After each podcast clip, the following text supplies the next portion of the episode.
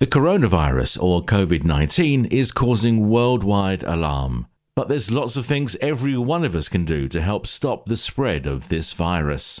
First, regularly wash your hands with hot water and soap. This is better than using a sanitizer alone. Try to avoid close contacts with people who are already sick. Avoid touching your eyes, nose, and mouth. If you are unwell or feel sick, stay at home. Remember to cover your coughs and sneezes. And remember to clean and disinfect frequently any objects you might touch. We can all beat COVID nineteen if we remain calm and sensible. You're listening to Radio Satellite. Come and join us on the website, radio satellite dot co.